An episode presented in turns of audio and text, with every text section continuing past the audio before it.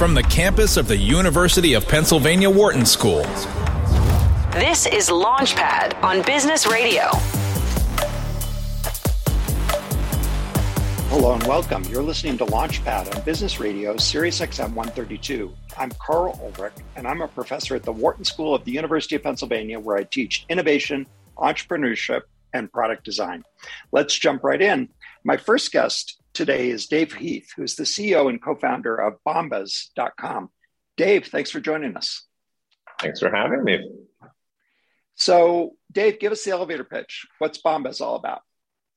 So, Bombas is a premium comfort basics brand with a mission to help those in need. Um, breaking that down a little bit, uh, it basically means that we're exclusively focused on the top drawer. So, socks, underwear, and t shirts. And then because we learned that these are the three most requested clothing items at homeless shelters, we donate an item for every item we sell to someone in need. All right. So Dave, I did you when you were growing up uh, in maybe in college, did you say, you know, I really want to be the king of of underwear, socks, and the top drawer?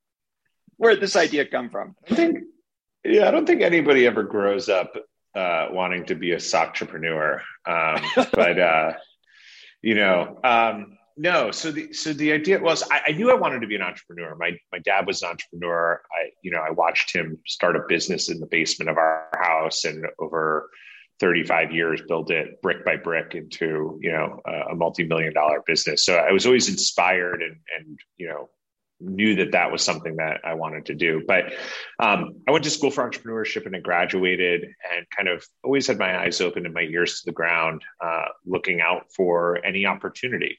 And, you know, what do they always say? Like, opportunity uh, strikes when you least expect it. Um, I was scrolling on Facebook back in 2010 and someone had posted this, you know, picture and it said, socks are the number one most requested clothing item at homeless shelters and I kind of sat there and I was like, wow, that's pretty sad. Here's an item of clothing that I've never spent more than a few seconds a day thinking about. And yet, this item of clothing is perceived as a luxury item for over 600,000 people living here in the US. And that's kind of when I was like, wow, you know, I want to kind of help solve this problem.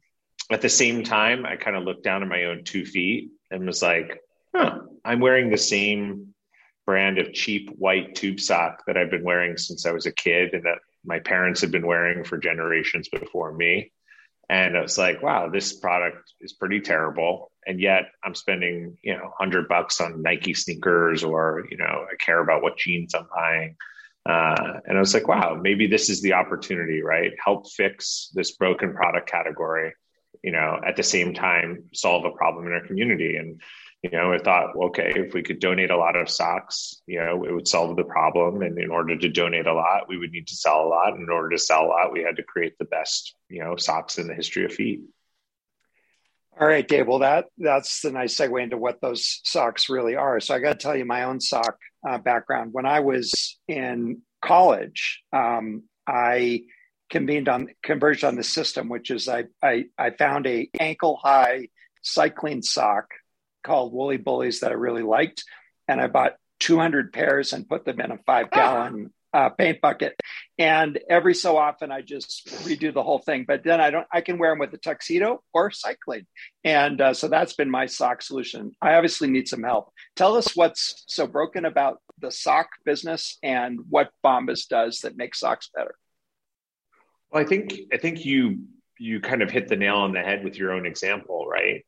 What I kind of discovered was that for the large majority of the mass market consumer product, uh, you know, stuff that you know you go to a store and it's twelve pairs in a cheap plastic bag, and you know low low cost and low quality were really the name of the game. It was a commodity category, right? What what else do you buy in a bag of twelve? You know, toilet paper and paper towels, right? this is like how the product was conceived or like what thought about by the people who are making this product.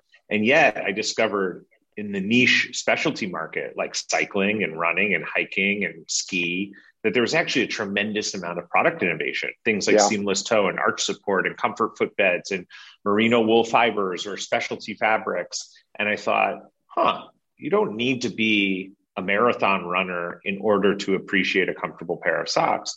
So my whole hypothesis was, well, why don't I just take all of the innovation and technology that you find in the specialty performance market and bring it over to the mass market you know com- consumer type product in a designed package that does allow you to actually wear it with a tuxedo or does allow you to wear it you know with a pair of running shorts to the gym it was this kind of multi-purpose multifunctional product that the core athletic sock the, the, the, what we have all learned to be an athletic sock this kind of white tube sock could be so much better and mm-hmm. we produced the product and turns out a lot of people really liked it yeah, that that's pretty interesting. I mean, if I look at your website today, it it strikes me that you're doing a lot more than that. And, and, well, let me be more precise. It seems like you're also playing off fun and variety in the sock category. Did was that part of the initial proposition, or did you originally go start from this performance functionality, bring the performance of an athletic sock into everyday wear, and eventually end up with more fun or did fun start out as part of the proposition?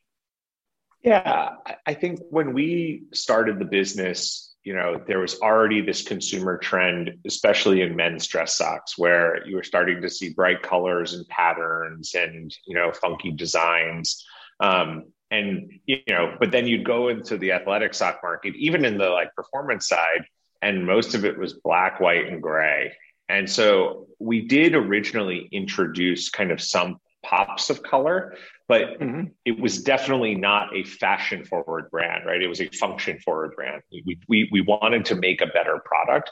At the same time, we wanted something that felt new and fresh and innovative. And so we kind of lent into, into design early on. But as we expanded across multiple categories which now today of course we have dress socks and no shows and kids and you know collaborations and partnerships and ski and performance and all these other subcategories. But you know it wasn't until you know we didn't have all of those on day one right? We've kind of built into those categories as we've kind of grown the business over time. Tell us a little bit about the customer and how you've conceived of your customer do you think of your customer do you think of this as uh, socks as a service like a SaaS business where where you own the sock relationship for the for the for their whole life, or is this very transactional, a gift or a one off? No, I mean, so what we've seen over time, and I think again, this was original. This was part of the original hypothesis was we knew that this category had had a natural replenishment cycle built into it. Right, these are products that people are putting on first thing in the morning. They're taking off as the last things at night, and they're wearing them closest to their body. So by nat by, by by the natural function of how you use the product, you wear through it over time. And our feeling was, okay, if we can produce a much better, high quality, comfortable product, once we get a consumer, we hope that they'll come back and rebuy time and time again.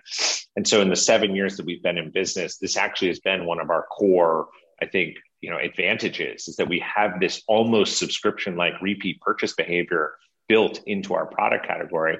And then on top of that because it's a fun brand it has a mission the product is easy to size we have a large giftable component which actually is, fuels kind of the word of mouth type of our business. So we get these kind of core consumers who come and buy our products and then they become so feverish with the brand that they're then buying the product for other people. And once those people get one of our socks in their sock drawer it's basically like putting in a sharp knife into a, a you know a drawer full of dull knives. Once you experience the sharp knife you never want to cut with the with the dull knife ever again. And so naturally we see people over time progressively changing over their entire sock drawer. And now we're starting to see the same thing with the introduction of underwear and t-shirts. The same thing is happening in those two product categories as well.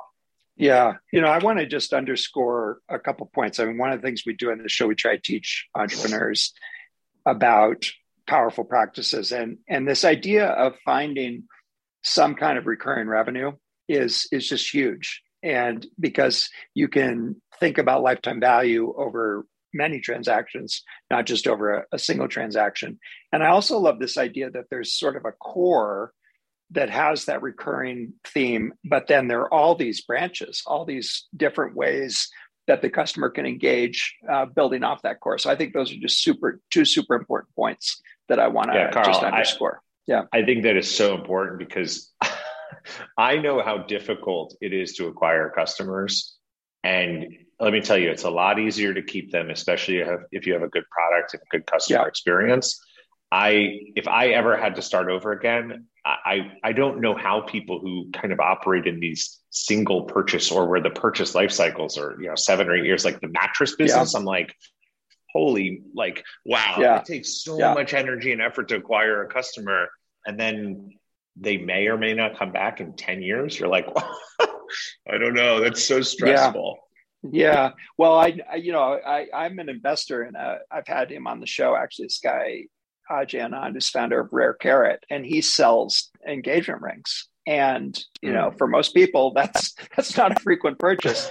And it's it's you hope, and it's it's it's brutal because he ends up paying Google, you know, five hundred bucks uh, to acquire a customer, and you got to make it all on that one transaction. It's a completely yeah. and it, it, in some ways terrible terrible business. So talk. Let's you know, I I teach I teach product management and we do a whole seg- segment on growth. And i'm always looking for techniques. So how, how is it that you actually do acquire your customers? And maybe how has that evolved? Because i'm guessing it has evolved. Yeah it's evolved. And and you know I, i'm so glad you asked this question because you know i think it's it's really important for people to understand you know the nuances of kind of timing and market dynamics. Um, you know i have obviously entrepreneurs, particularly in the direct to consumer space, to come to me all the time and they're like, give me the tricks, give me the tips, you know, like mm-hmm. how, how did you scale, you know, to a multi-hundred million dollar business in over the last seven years? And I was like, well, one of it was just timing, right? When we started, you know, we started in 2013 you know cpa average cost per acquisition in digital yeah. marketing was like four dollars and then right, it went to right. seven and then it went to 12 and then it went to 30 and then it went to 50 and now starting out like you're lucky if you can average a $60 cpa just because yeah, the competition yeah. is so so high so you need so much more capital in order to figure out who your customer is, where it is, because of course it's not $60 on day one. Like you burn through a lot of inefficient marketing spend in order to find kind of like who your core market is and what piece of creative works and what converts well on the website and all these other things. So um, for us, you know, it, it is, you have to kind of speak historically. And, you know, we started out heavy on Facebook. And as that market got more crowded, you know, we were lucky that we established, you know, some sort of a brand awareness. And then search started to scale because search doesn't really scale if no one knows who your brand is. I always use this as an example. Like if you searched for socks when we were, you know, in 2013, you'd be like, what the hell is a Bombas? Like, I don't know what a Bombas is. So I'm not going to, I've never mm-hmm. heard of that brand before. So I'm not going to buy from them. Today, pretty good chance you probably have heard of us or your friend has said, oh, yeah, they're the best socks I've ever worn. Or you've heard some, heard us on a podcast or, you know, Sirius yeah. XM or one of these things. And then you go, right, okay. And so now our conversion rate on search is so much higher. So we've evolved over time to actually have a multi channel uh, marketing strategy, not dissimilar to you know all the big brands, right? Like Coca Cola right. doesn't advertise at the Super Bowl hoping that in that moment you're going to run out to the store and buy a six pack of Coca Cola. It's a multi touch point, you know, marketing strategy that over time they're kind of, oh right, Coca, I love Coca. And then when you're thirsty and you're hot, you know, you're like, ah, I really want a Coca Cola. Like it's that it's that brand marketing yeah. over time that brands have to shift from kind of that early day, you know, direct model to kind of thinking more holistically as a brand. It's super interesting. I want to underscore that point too. I hadn't really thought about it that way, but what you're saying is that when you go search on even a very searchable term, uh, you know, whatever, uh, merino wool dress socks, mm-hmm. that when you look at the search results, part of the reason you click is not just the ad, but also whether you is also the brand equity of the exactly. of the company advertising, and so building brand actually enhances the the, the uh, paid search. That's that's sure. that's that's super. Let's cool. use an example that everybody could relate yeah. to, right? If you search uh, 75 inch LED television, right, and Huawei comes up or Sony comes up, in all likelihood, you're be like, I know what Sony is, and you're gonna click on Sony versus some like, you know, random brand that you've never heard of. Yeah, assuming you're looking in New York, let's say. yeah, exactly. um, if if you're just joining us, you're listening to Launchpad on Sirius XM 132. I'm Karl Ulrich, and I'm speaking with Dave Heath, who's the CEO and co-founder of Bombas.com. And Dave, uh, let's make sure we get the full value out of the podcast. So let's make sure everyone knows how to find your your website. It's B O M B A S Bombas.com. And I think it's a it it doesn't require spelling, which is a good feature of a name, but bombas.com is where you find Two syllables, easy to remember. Yeah. So so Dave, um, I got I got a question for you. So you, I, if I look at Crunchbase, I know that data is super noisy, but you said several hundred million in in revenue, and on Crunchbase, there's mention of cumulative capital of more than 100 million, say 150 million dollars but you've been around quite a while, seven years. And if I read between the lead, uh, you read between the lines, you grew more organically, perhaps, perhaps with you know scrappier funding. At some point, hit the gas. And I wonder if you give us some advice on that on that trajectory and yeah.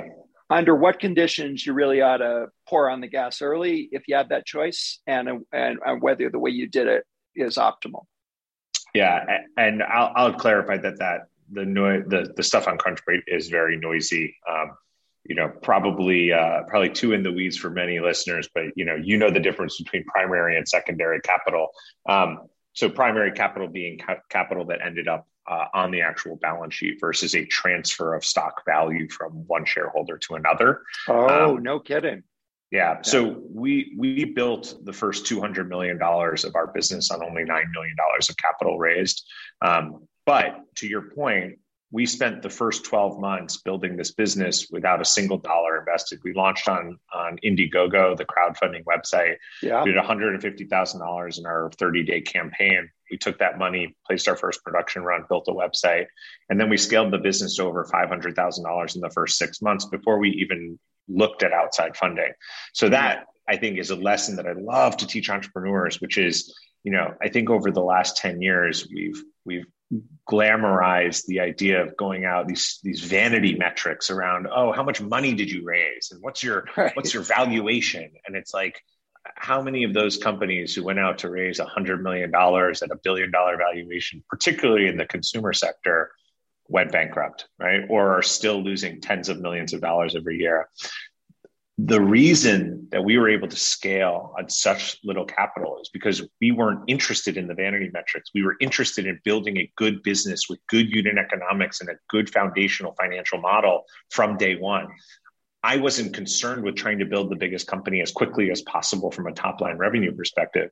I looked at the brands that I admire, the Nikes and the Lululemons of the world. These were not brands that raised $100 million and got valued at a billion dollars in three years. These were brands that brick by brick over 20, 30 years became some of the most enduring and loved brands in the world because they had a playbook of create a great product, have a good customer experience, invest in the brand, right? And stand for something and just reinforce that message over and over and over again. And so that was the way that we wanted to build this business. We were just like, we wanted to acquire customers profitably. We wanted to make sure that customers came back and rebought because that told us that they really liked the product. And once we saw some of those early hypotheses prove out in terms of just product market fit, the rest of it all came down to execution, right? And that's when we started to take on some capital in order to put some fuel on the fire from a marketing spend perspective, but also start to be able to invest in team and technology and products that actually enhance the underlying business model. And we've been EBITDA profitable since year two. Um, and so, again, that core focus on just building a good fundamental business, um, I think has served us really, really, really well today, where we're not relying on outside capital uh, to continue to grow the business. We're solely yeah. self funded. Yeah. So let me drill down on that. You know, if I were teaching a class on this question, I would say find product market fit, find that as as scrap in as scrappy way as possible. And then when you're ready to apply capital efficiently, do it. The exception, though, is if there are any kind of network effects where being sure. being early early is super important. You know, if you're WhatsApp or Venmo, you you, you know you can't screw around.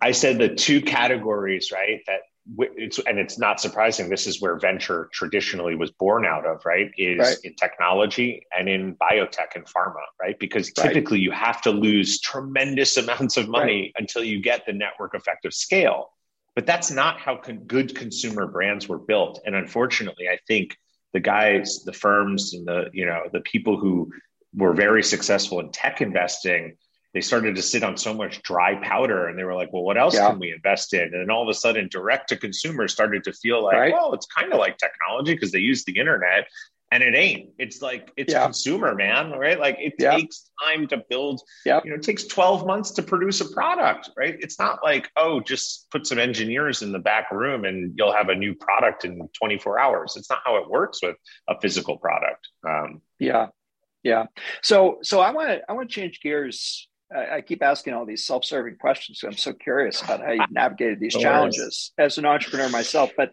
so if if I think about your supply chain, I, I would guess that historically this kind of stuff has been made in in uh, you know S- Southeast Asia, uh, some you know a long ways away, and and but I think socks, if I if I remember correctly, they're made on knitting machines, probably that can be bought anywhere in the world. And I wonder if you're if you could talk a bit about the challenge, current challenges in supply chain and whether your thinking about how to source these things has changed given the current logistics challenges. Yeah, it hasn't really. Um, I mean, so about 90% of the world's sock production comes out of China. Um, and, you know, the the storied history of obviously apparel manufacturing is that the US government with you know regulations and you know cost of labor made it far too expensive especially from sourcing raw materials to operate those businesses here. And they just didn't invest in it the same way that the you know asian governments did. Um, even to this day asian governments provide energy subsidies to factories so that they can run more efficiently and be more competitive on the global landscape from a cost perspective.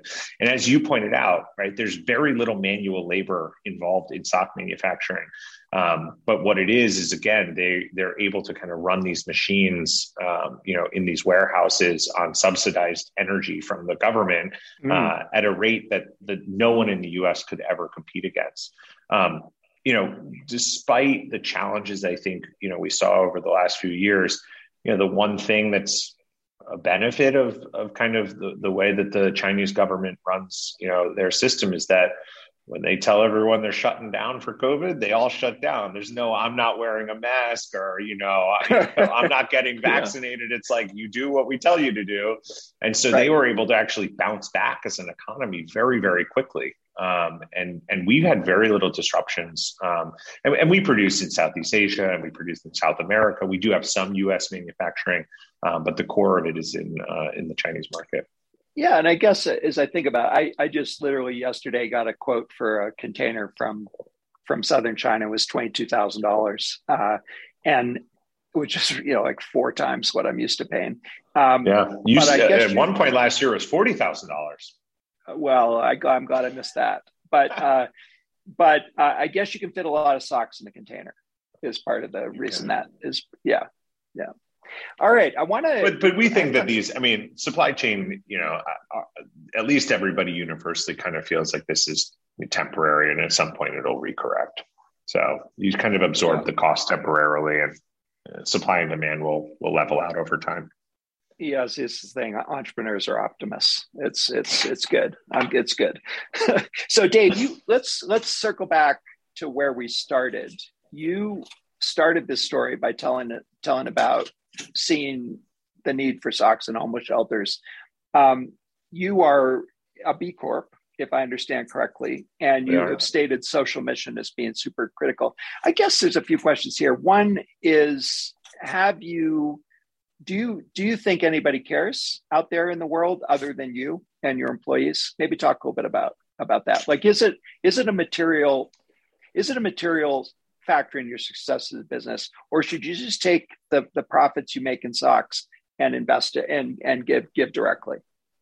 Yeah, it's it's a material reason that you know the over five million customers that we have um, continue to buy our products. So for seven years running, um, mission and high quality product are the number one and number two reasons that people buy and sometimes wow. the order the order gets flipped depending on what marketing campaign someone comes in on. So if we run our 10 million pairs donated campaign, they'll say, "Oh, it was the mission is the reason I came, and the high quality products the reason I stayed." If we're running a you know marketing campaign on our new performance running sock, they'll say, "Well, the reason I came is for the sock, and then you know I stayed for the mission."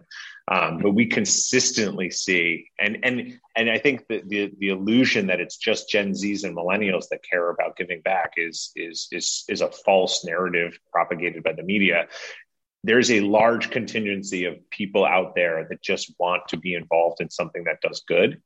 And we're resonating with those folks. And i think you know more than ever i think this world needs more compassion. And i think people are shifting their dollars to things that just make them feel better as a person not only in the product that we make but in the uh, impact that we're having in the community. Yeah. Well let's let's close there on that inspiring note um, Dave, it's been super interesting. So thanks so much for making the time. Thank you, Karl. Appreciate it. All right. You all can find Bombas socks, underwear, other items, everything for the top drawer at B O M B A S, bombas.com. Uh, we need to take a short break and we'll be back soon. Stay tuned. I'm Karl Ulrich, and this is Launchpad Business Radio, Sirius XM 132. This is Reshma Saujani, founder and CEO of Girls Who Code, and you're listening to Business Radio on Sirius XM. Launchpad. The grand vision is often not in place when you launch. You have some little wedge that you're passionate about, uh, but in any kind of market where there's a lot of disequilibrium, you quickly become one of the experts uh, within a couple of years, and you're actually in a position to make a, a better move, a better a, a better second move. Uh, as, as you go forward. I think that's a great insight as well. Launchpad, Mondays at 5 p.m. East on Business Radio.